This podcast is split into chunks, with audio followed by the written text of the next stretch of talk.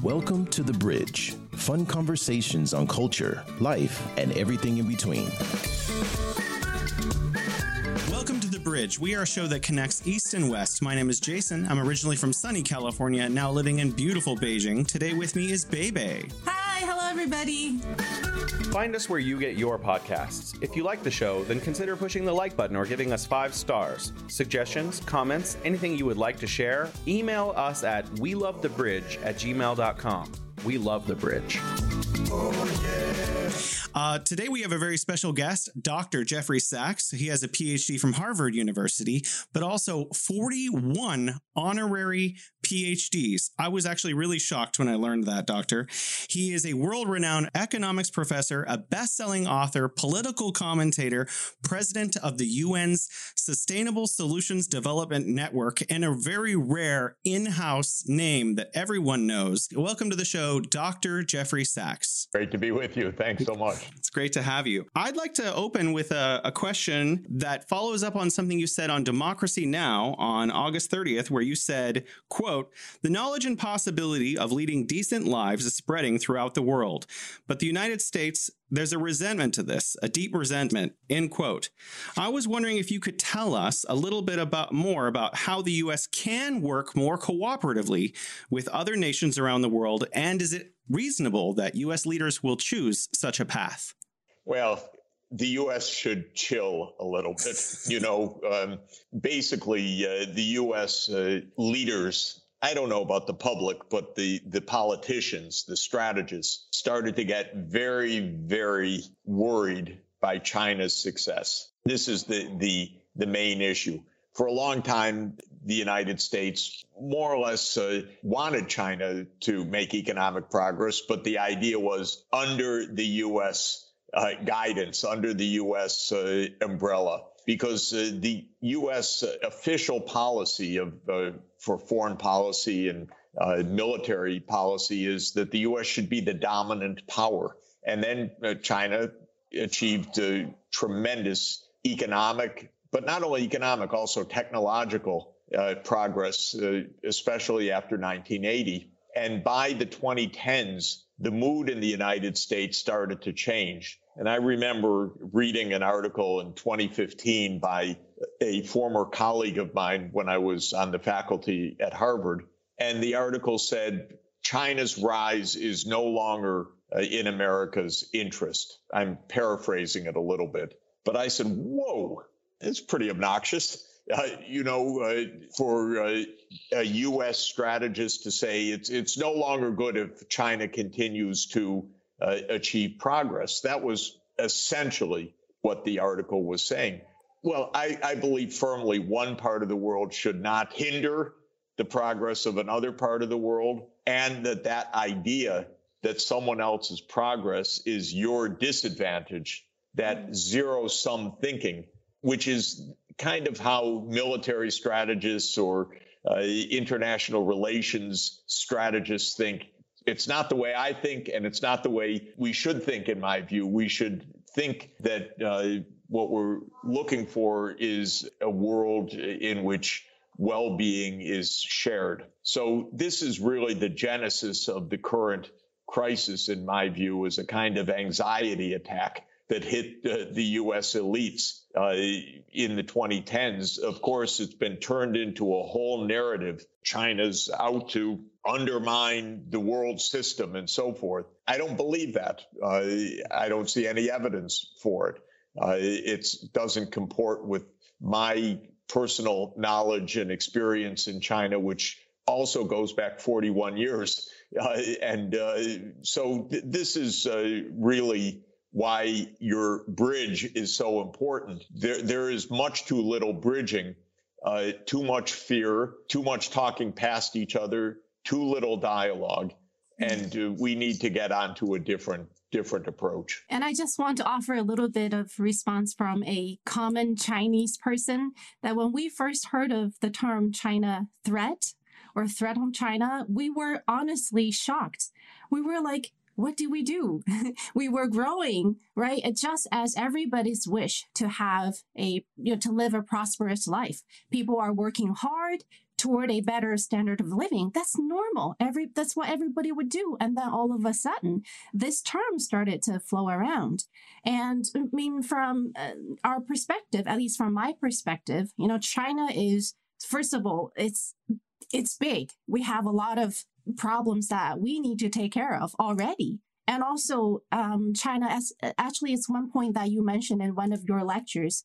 China is also aging, and it's going to have a larger aging population. So I, I, I mean, that's just a little bit of response from a, you know, a Chinese person. So uh, people shouldn't worry so much about it.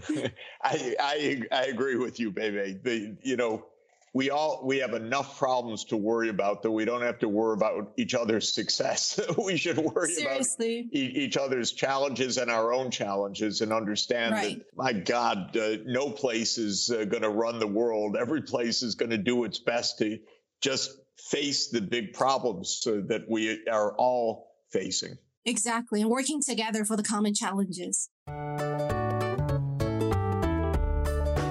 You're listening to The Bridge.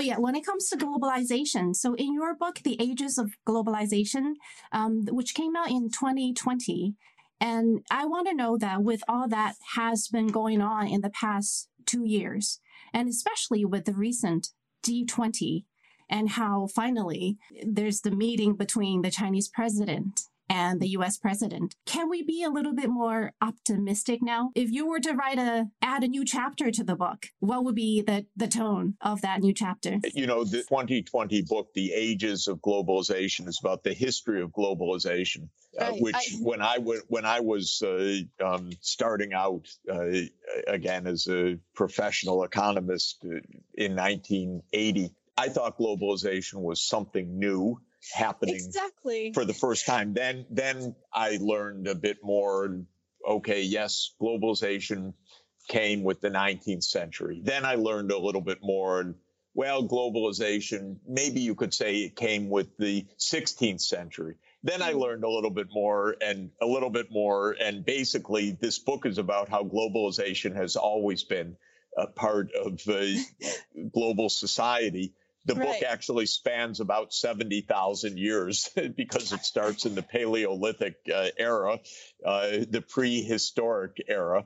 Um, but the point is, we've always been trading, migrating, uh, Hmm. exchanging goods and ideas, and we need to take a long perspective. And uh, so, people who say globalization's over, well, no, uh, it's uh, this. This is uh, not over. Uh, the world is more interconnected than ever before. Even if there's political talk about decoupling and all the rest, don't believe the political chatter. Of course, there are important ups and downs year in, year out. There have been periods when globalization really collapsed, especially in the 1930s and 1940s. That was an era of depression and war. But uh, and we want to at all costs avoid that. But globalization is a very deep phenomenon because we can't have the kinds of lives that we aspire to uh, living in isolation, even isolation within countries, even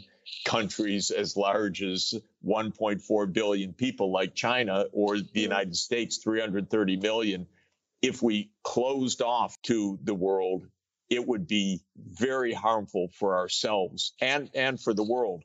And interestingly, you know, one of the one, one of the strangest and pivotal moments uh, in uh, human history was actually when China really did largely close off from the world back in the 14th century. Uh, China had uh, the, the greatest navigational capacity, the largest fleets, uh, the great admiral uh, of uh, the Ming Dynasty was making sea voyages from China to East Africa, all through the Indian Ocean, uh, with astoundingly large fleets. Europe was uh, complete backwater, nothing uh, at the Mm. time. Uh, one, one could say compared to what China could could accomplish. And then in 1434, actually, China stopped unilaterally. Big mistake, closed up. Uh, the emperor's uh, court, uh, may, maybe the, uh, can, the, the Mandarins said, you know, our problems are on our northern border, uh, not uh, we don't need this fleet and so forth. And China did have the view where the Middle Kingdom, or at least the Chinese emperor had the view, you know, what more could others bring? And at the end of the 18th century, when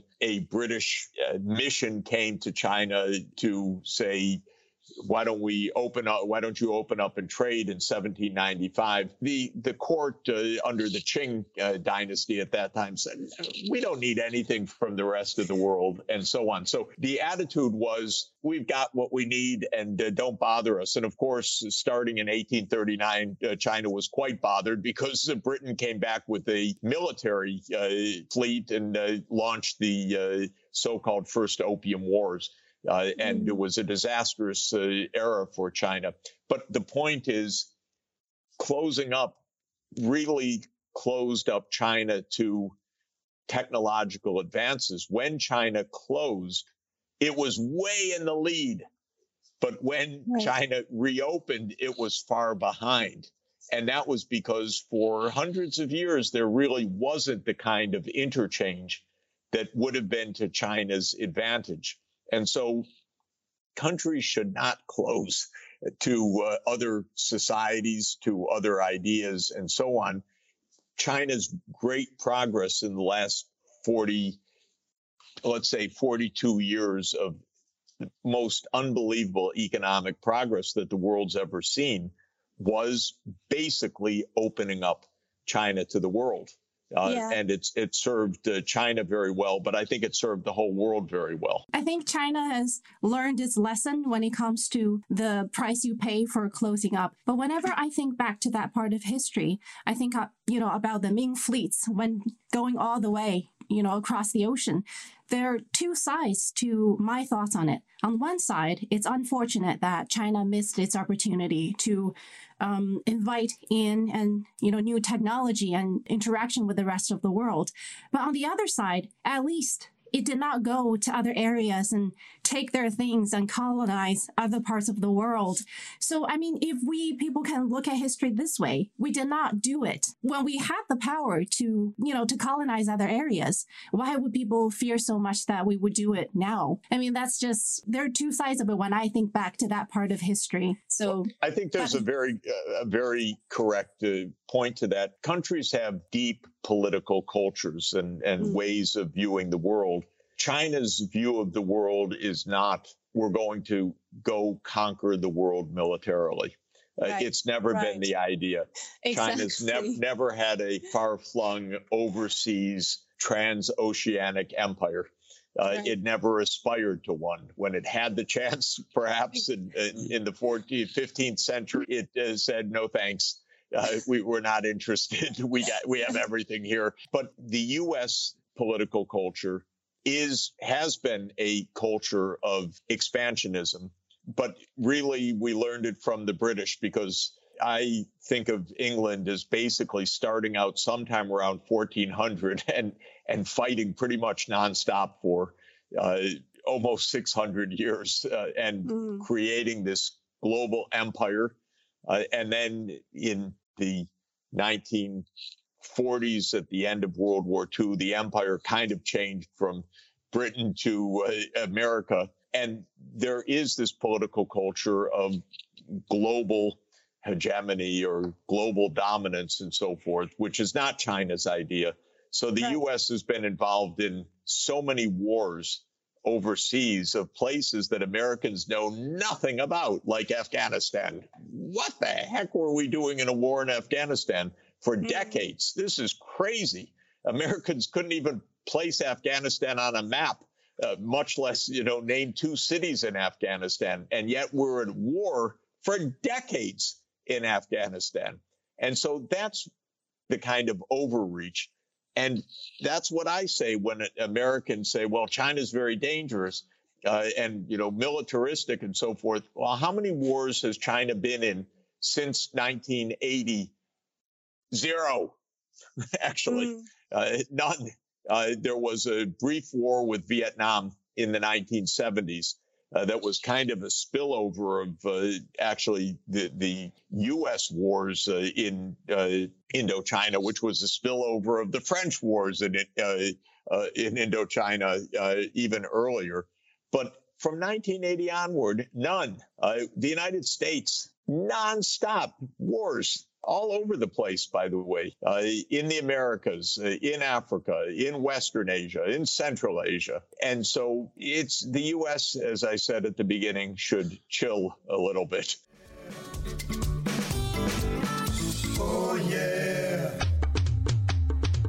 Ever wondered what's actually going on in Africa through the perspective of an African? How are things really going between China and Africa?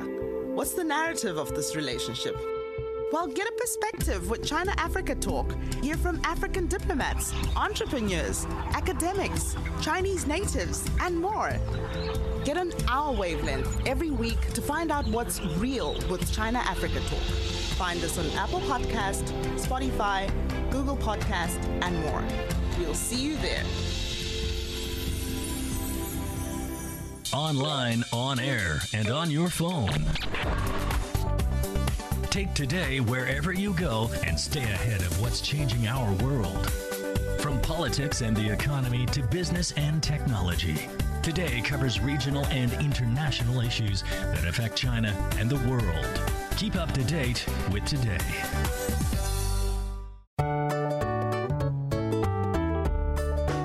You're listening to The Bridge. One of the things that you do is you are the president of the Sustainable Solutions Development Sustainable Network. Sustainable Development Solutions Network SDSN. Mm. And uh, you are very concerned with development in the underdeveloped world or the developing world, sometimes called the global south. I was wondering if you could characterize how the Belt and Road Initiative has maybe been helping in the development of the global south. And maybe also, how does that complement some of the US initiatives and how can they work together? So, first, I, I don't like the term global south uh, because uh, I think we should. Uh, take geography seriously and it's not the south uh, it, it's more complicated than that it's it's actually a little bit the middle most of the poverty is in the equatorial and middle latitudes, whereas the places more northern and more southern tend to be more developed in the world for a lot of interesting reasons. But in any event, putting aside nomenclature, we have a very uh, economically divided world. Uh, we have about 1 billion people, or one eighth of the world, in the so called high income countries. We have half the world in the so called low income or lower middle income countries, so about 4 billion people. Uh, and that leaves about 3 billion people in the so called upper middle income countries, of which China is uh, a lead uh, economy. So the world's divided, and the real huge division is between the rich and, and the very poor. Uh, about a billion people in the really poor countries with a heavy concentration in sub Saharan Africa. So there's a long story of why Africa is as poor as it is today. Uh, depends a lot on history, a lot on geography. Uh, and uh, I've spent most of my professional life thinking about that question and trying to work to overcome it. Suffice it to say, right now, it's interesting. Africa as a whole, if you add in the sub Saharan Africa with the North Africa, uh, the population of Africa as a whole is 1.4 billion people. That's the population of China, and it's the population of India. So we have three big regions. Uh, and if you add the three, that's uh, more than half the world population together. So China has had spectacular economic growth uh, over the past 40 years. India has pretty good economic growth right now, actually, uh, about the fastest in the world. It lagged behind China in taking off and it lagged in the rate, but now it's doing rather well. Uh, and then comes Africa, which is still poor and not really having this kind of rapid growth. But my view is that Africa could have the same uh, kind of uh, dynamism that China had after 1980, especially, and that India has had, especially in the last 10 to 15 years. Same size population, very young, uh, and could be quite dynamic. But what are the problems? Well, the first problem is that China's one country mm-hmm. and India is one country. And Africa, with the same population, is 54 individual countries every one of which is too small on its own to make the kind of breakthrough. So why is it 54 countries? Well, because Africa was completely colonized by Europe after 1885, almost without an exception. And the imperial powers divided up the continent with arbitrary lines. And by the time the colonial era ended, there was Africa with 54 countries and uh, some very small, 14 of which are landlocked, which is quite tough. You know, being a landlocked province in China, you have a port, uh, but being a landlocked country uh, in mm-hmm. Africa, you don't have a port. And so, my first point is that Africa should think like a unified structure. Uh, and that's why the African Union is so important in my view, because if there were one big market, it would be much easier. Also, diplomatically, Africa would be much more dynamic. Then the second point is Africa needs investment. If you look at how China developed, there was massive investment over a 40 year period. And when I say investment, it's not only the physical things, it's also investment in people. Uh, right. The education standards rose tremendously from 1980 to 2022, tremendously. And so this is also what Africa needs. And then your question about the Belt and Road Initiative comes in that context because the Belt and Road Initiative is basically a, uh, a system of financing infrastructure with China taking a lead in partner countries to say, look, we'll help with the long term financing of roads and power systems, uh, digital, uh, and other backbone networking that you need for economic development, whether it's the roads, the ports, the power grid, the uh, digital uh, system. That's what Belt and Road Initiative is. And so this is a very positive initiative, in my view. Of course, uh, it needs to be uh, investing in the right things. Uh, and I think there are two issues that uh, where the Belt and Road Initiative is getting much better than it was at the start because it's an innovation. So at the very beginning, basically, uh, the Chinese government asked the counterparts, "What do you want?" and we'll help you get it. Well, some of these countries said, "We want a sports stadium in the president's hometown, uh, or we want a road to the president's hometown, or we want a rail to the president's hometown. In other words, local politics, not good economics. And China, being China, said, we don't interfere in the internal decisions of other countries. Uh, if that's what their priority is, we'll help fund that. I think China should be more systematic, saying, mm, maybe that isn't your highest priority. Let's discuss together. Let's learn how we develop so fast. What you really need is a digital backbone uh, and uh, a power grid and so forth. So, a more discerning would be helpful, actually. That's, you know, I don't mean crude, gross intervention. This is what we're going to do, like it or mm-hmm. not, but rather being a little bit skeptical of lousy projects. So this, this is one thing. Uh, this, mm-hmm. The second thing that is important is that these investments should be green. green. You know, okay. Ch- China began in with the launch of the Belt and Road funding a lot of coal fired power plants because these countries said, look, we need electricity. The fastest way to electricity is a coal fired power plant. And China said, yes, you need electricity. That's basic for your development. And we know a lot about coal fired power plants uh, and uh, we'll help you build them. But the truth is, we don't need more coal fired power plants. What we really need is electricity that is also environmentally safe. And so for many years, I kept advising the Chinese government make it a green Belt and Road Initiative because we need the investments actually to be sustainable. And China's re- the government's really moved in that direction. Mm-hmm. And I think that that's extremely positive.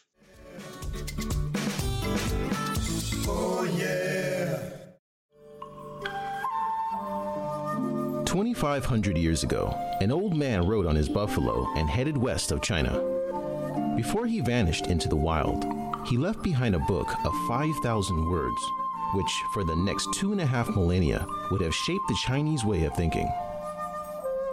Subscribe to the sayings of Lao Tzu and find out why generals with wisdom yield after winning the ultimate battle, and how staying behind just might help you get ahead of others. The Sayings of Lao Tzu is available on all major podcast platforms.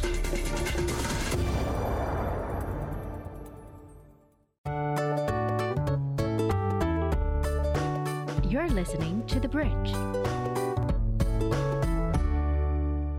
Can I follow up with a question? Now, whenever we hear whenever we hear about the Belt and Road Initiative here in China, the term win-win situation always comes with it. From our understanding, this is almost an intrinsic element of the initiative. Do you see it that way? I mean, does the, the West in general see it that way?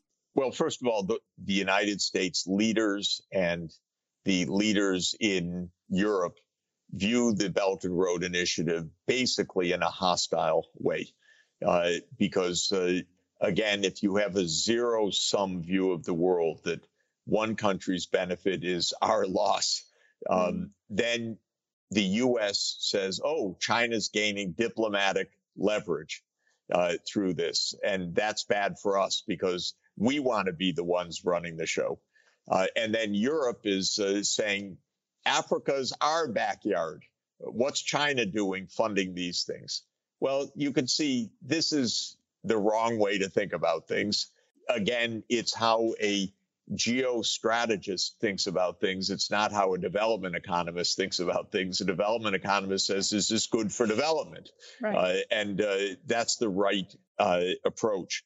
Then, you know, it, as part of the narrative in the West, so called, uh, again, I don't like these terms. They don't make any sense on the map. But in, in any event, as part of the narrative, uh, the U.S. said, "Oh, the Belt and Roads Initiative is terrible. It's it's a debt trap for mm-hmm. developing countries. You know, they borrow from China, then they're going to get in terrible trouble. Well, this is just a kind of propaganda. Of course, if the investments are bad, it's possible uh, that they get in trouble. If the investments are good, uh, they lead to economic development. So uh, I'm all in favor of uh, backing good, strong investments.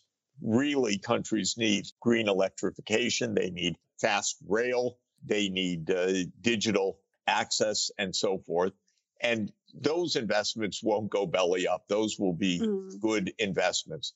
So the narrative is rather negative outside, but that's a kind of manipulation or political view, not really a serious view. From oh. the point of view, you know, that you asked, the relationship of this program for China and uh, and the uh, country that is the uh, place of the investment. This will be win-win if the investments are well designed and well implemented, mm-hmm. because mm-hmm. China will benefit as both uh, the one that has uh, made a loan. Also, of course, China will export a lot of the infrastructure, the technology, because that's mm-hmm. part of the point, which is China says we can help you build this stuff but, and finance it. You'll pay us back over time. That's win-win. Mm-hmm. uh, if it's if it's a good project. In, in your opinion, do you think China is overextending itself with the Belt and Road Initiative? No, uh, No? I think uh, China.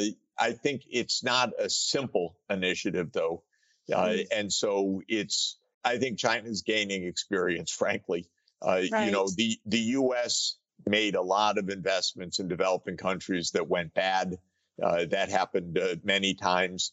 Uh, China has made some bad investments as well. Uh, the initiative, I think, was absolutely in good faith as a win-win initiative.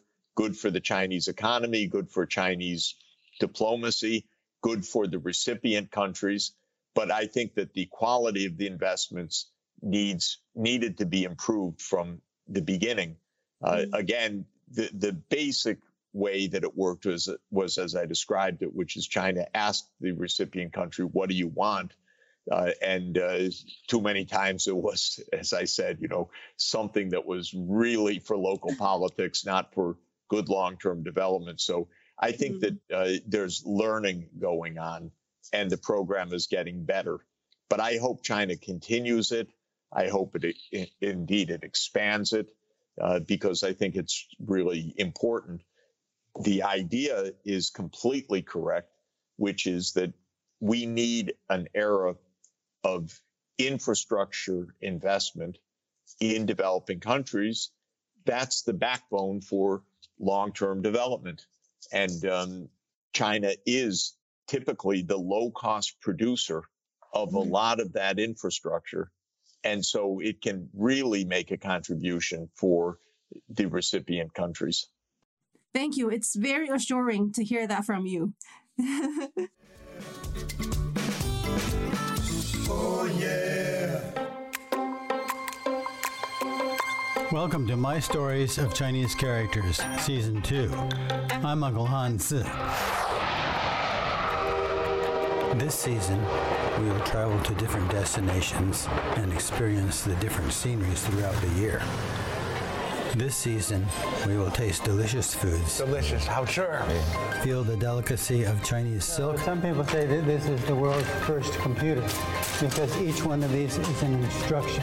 And enjoy the local architectures. Yes, it's a big house, Changzhou's Gucuo.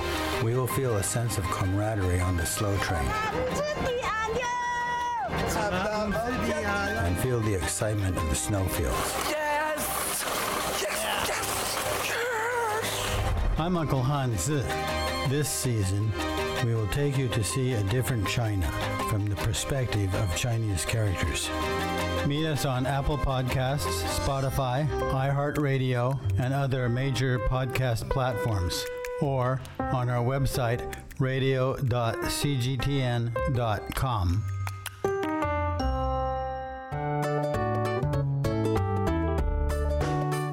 listening to The Bridge. Dr. Sachs, you've said, quote, we need a massive campaign of awareness, understanding, economic justice to say that we need massive increase of development finance. It is urgent. You've also said the words a trillion dollars a year. Is this something that the G20 leaders are able to initiate? Who is in a position to provide this kind of investment? First, let me say when you're a macroeconomist, uh, a trillion dollars is mm, all right, not so much. It's not, you know, uh, it, it it's a lot of money, but the world output is a hundred trillion dollars a year. So I think in units of one percent of world output, uh, and an extra one percent of world output to face up to challenges like ensuring in poor countries that all the kids are in school or ensuring that everybody has basic health coverage uh, or ensuring that everybody has access to safe water and sanitation or to electricity or to a digital grid. It's not, that's not a lot to do. That's not a stretch uh, beyond what we should do. So a trillion dollars incremental beyond what we're doing right now each year is a pretty reasonable target for the next few years. Now, in absolute terms, it's a lot of money. And uh, our governments are, uh, too many governments, not very generous. Um, and the United States when COVID hit, had several emergency packages for the U.S. that amounted to six trillion or seven trillion dollars if you add up across the three major pieces of legislation.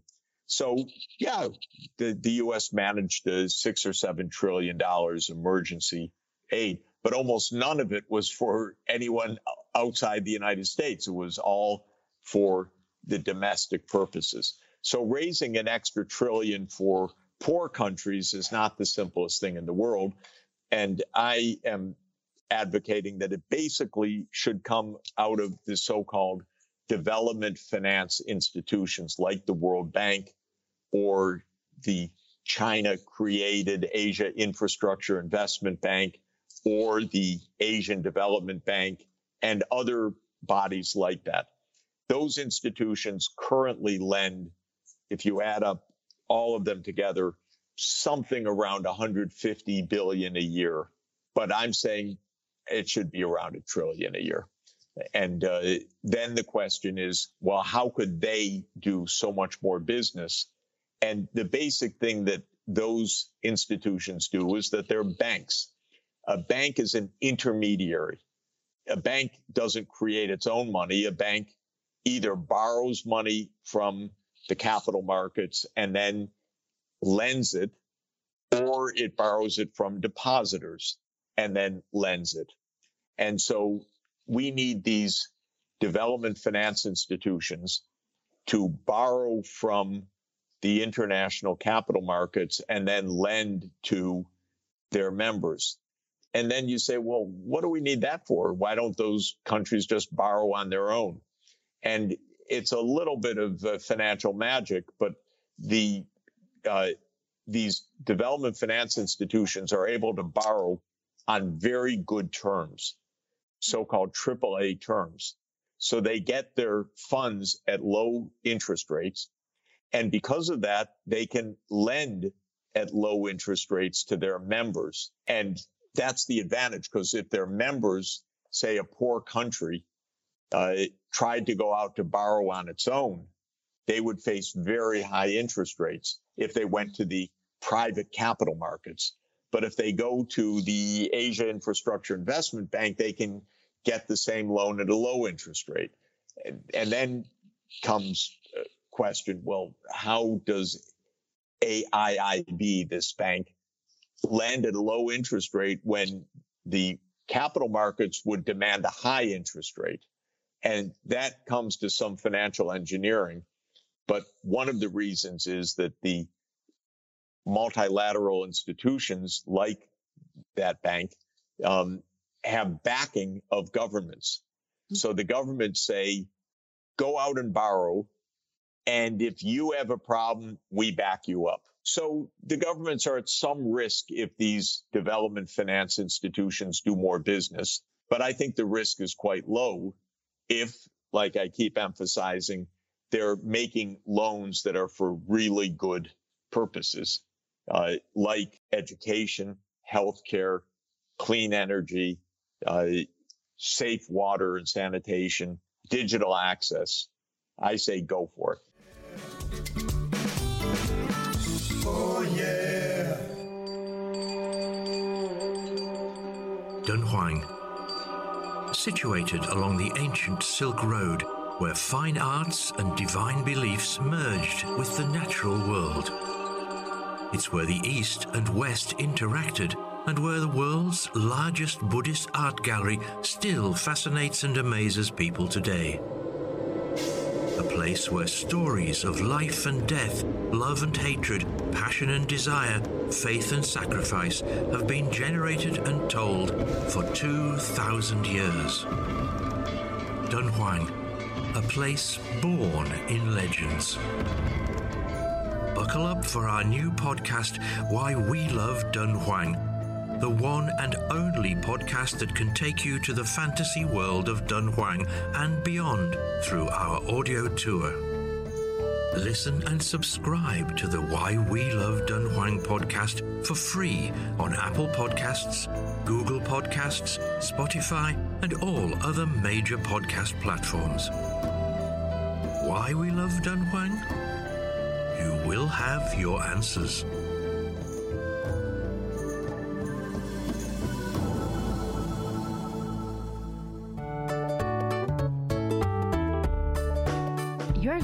To The Bridge. I have a few important questions, but I'm going to squeeze this in ab- about poverty alleviation. Now, I think China has a lot of experiences to offer when it comes to tackling poverty.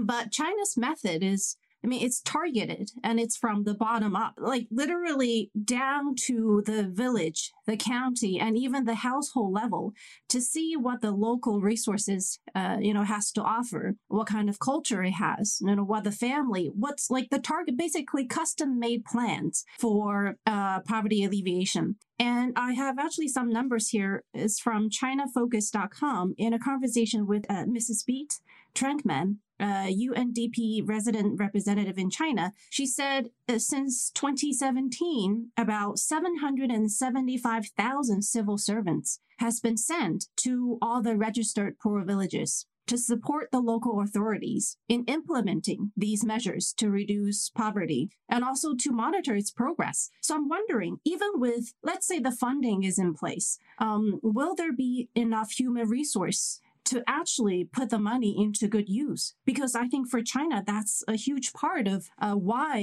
it has worked over the decades. Yeah, it's a good question. And uh, such capacity needs to be developed over time. It wasn't in place starting in 1980. Uh, mm. Or 85. Um, a lot was developed over this 40 year period of massive reduction of poverty. But the reduction of poverty in China came in many different ways partly was general economic orientation. Uh, mm. When Deng Xiaoping said we should be an open economy uh, and uh, have market economy and so forth, this was a general system design. So that was one thing. Then the government invested very heavily in the basic infrastructure, tens of right. thousands of kilometers of paved roads and highways a an intercity uh, fast rail system of tens of thousands of kilometers built in the 1990s. Uh, in many urban centers, uh, a metro system or public transport system was built. The power grid was built. The digital grid was built, mostly by state enterprises or direct public investment sometimes also by private uh, investors in certain cases, like parts of the digital system. But the basic point was huge investments of infrastructure. Mm-hmm. Then came huge public investments in education. Uh, the years of schooling went up a lot, uh, especially in rural areas. Uh, higher education was, of course, really fostered. The healthcare system was very rudimentary in 1980. The barefoot doctors in the villages. Uh, and uh, there was a over 40 year period building a, a quite complicated healthcare system. So a lot of those big investments were taken. Mm-hmm. Then, of course, the business environment was favorable, the globalization, the rapid economic growth, all of that contributed to rising incomes and livelihoods. So you add the government side, you add the private side, and then the poverty rates came down significantly. And then the government said, we're going to go to zero by mm. 2020. 20, yeah. And uh, I was involved uh, a little bit in some of the, the efforts, for example, uh, in the uh, Western China development efforts, because it was noticed in the early years of the new century, 21st century, that while the opening up had really worked to propel China, the big gains were in the coastal regions. Right. And the Western regions were lagging. So they said, Professor Sachs, could you go visit Western China for during a couple of years and make recommendations? And this is one of the things I was very happy to do uh, mm. roughly 20 years ago. But it means that there was lots of fine tuning and mm. especially in the 2010s, the fine tuning was, like you said, really down to the local level. In fact, I went to what was counted as one of the poorest counties of the country, uh, Ningxia Autonomous Region, uh, mm. with a uh, an anti-poverty mission uh, during the 2010s. Um, to, and it was very specific. They knew each household uh, and what were the problems. And we went household to household with the local officials. By the way, there was still poverty, but it was at a level much above the poverty that I knew in Africa because we'd go to the small house of an elderly woman and she had electricity and a television set. So it was it was already at a level beyond uh, extreme poverty. Um, all of this is to say that the reduction of poverty in China was a 40 year long process. Absolutely remarkable because roughly a billion people came out of poverty. Uh, and that's an unprecedented historical accomplishment. But many things went into it. And it mm-hmm. wasn't just one year, it was two generations uh, of uh, rapid progress, but over 40 years. And so when I think about Africa, I'm also thinking about a 40 year process. And I often say, learn from China's experience, mm-hmm. develop the cadres that you need to do this, develop the planning mechanisms that you need to do this. Uh, connect with the Belt and Road Initiative for some financing of the long term infrastructure. But mm-hmm. the answer to your question is yes, of course, those skills are needed but they don't have to be there at the beginning. They, they get developed along the way. Oh, yeah. Dive into the sports world with Sideline Story, our weekly podcast that brings you the most up to date game analysis and news from the latest sports action. Subscribe to Sideline Story on Apple Podcasts, Spotify, iHeartRadio, and wherever you listen to your podcast. Want to learn about world affairs in a more laid back and accessible manner? Join insiders, experts, and analysts in the casual setting of the chat lounge to hear their personal experiences and opinions on major events and hot issues. Subscribe to Chat Lounge for free on Apple Podcasts, Spotify, or wherever you get your favorite podcasts.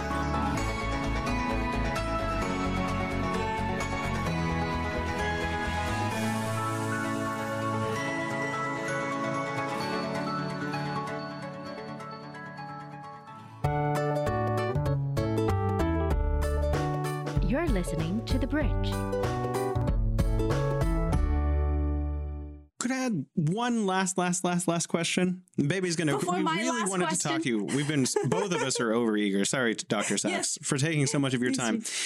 Um, we are the bridge, and we do hope to connect, you know, the West. I'm sorry that we have to use that term with uh, our Chinese audience also.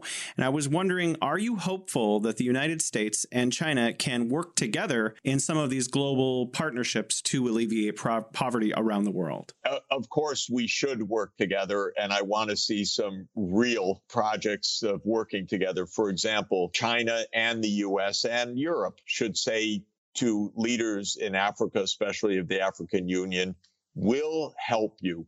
You have to do the lead, but we'll help you on universal access to digital services, universal access to electrification, uh, kids in school, and so forth.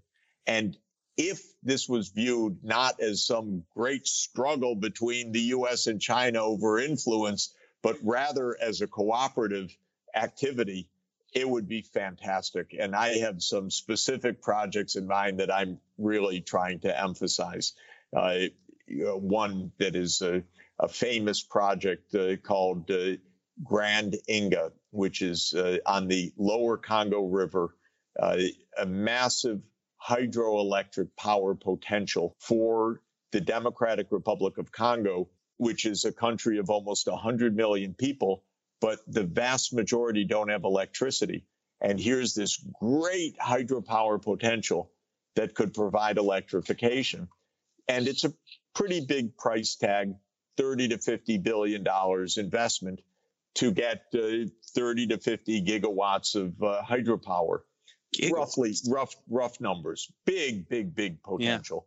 Yeah. Uh, but you know, for an impoverished country, it's it's uh, too much. Uh, and so I recommended, ah, let's mobilize a global development project. It will repay, by the way, because uh, the electricity will really generate economic development. But you need some backers to that. And that's a kind of project where the US, Europe, and China really could work together effectively. Can I squeeze in one last question? I promise I won't ask scarcity. anymore. So the last last question. Okay. right, because th- this is almost like my I'm personally curious when it comes to scarcity.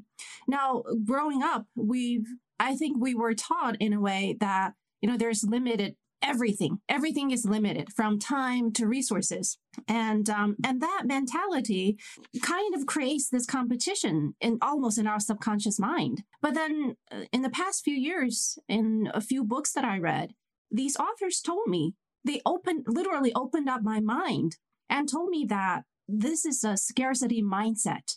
It's the mentality of, of scarcity. They said that there is an, enough resources on this planet for everybody for at least for our survival and decent li- living. And the problem is mostly with its distribution, um, how we are dividing up all these resources.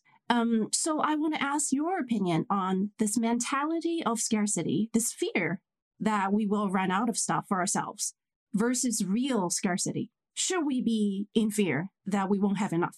There, there are definitely uh, things that are scarce, uh, which is uh, our the biodiversity on the planet, uh, mm-hmm. the capacity of our forests and our fisheries to uh, provide uh, um, the things that we love from those resources, the ability of the atmosphere to hold uh, our greenhouse gas emissions and so forth. On the other hand, there is also know how that allows us to do much better with the resources that we have.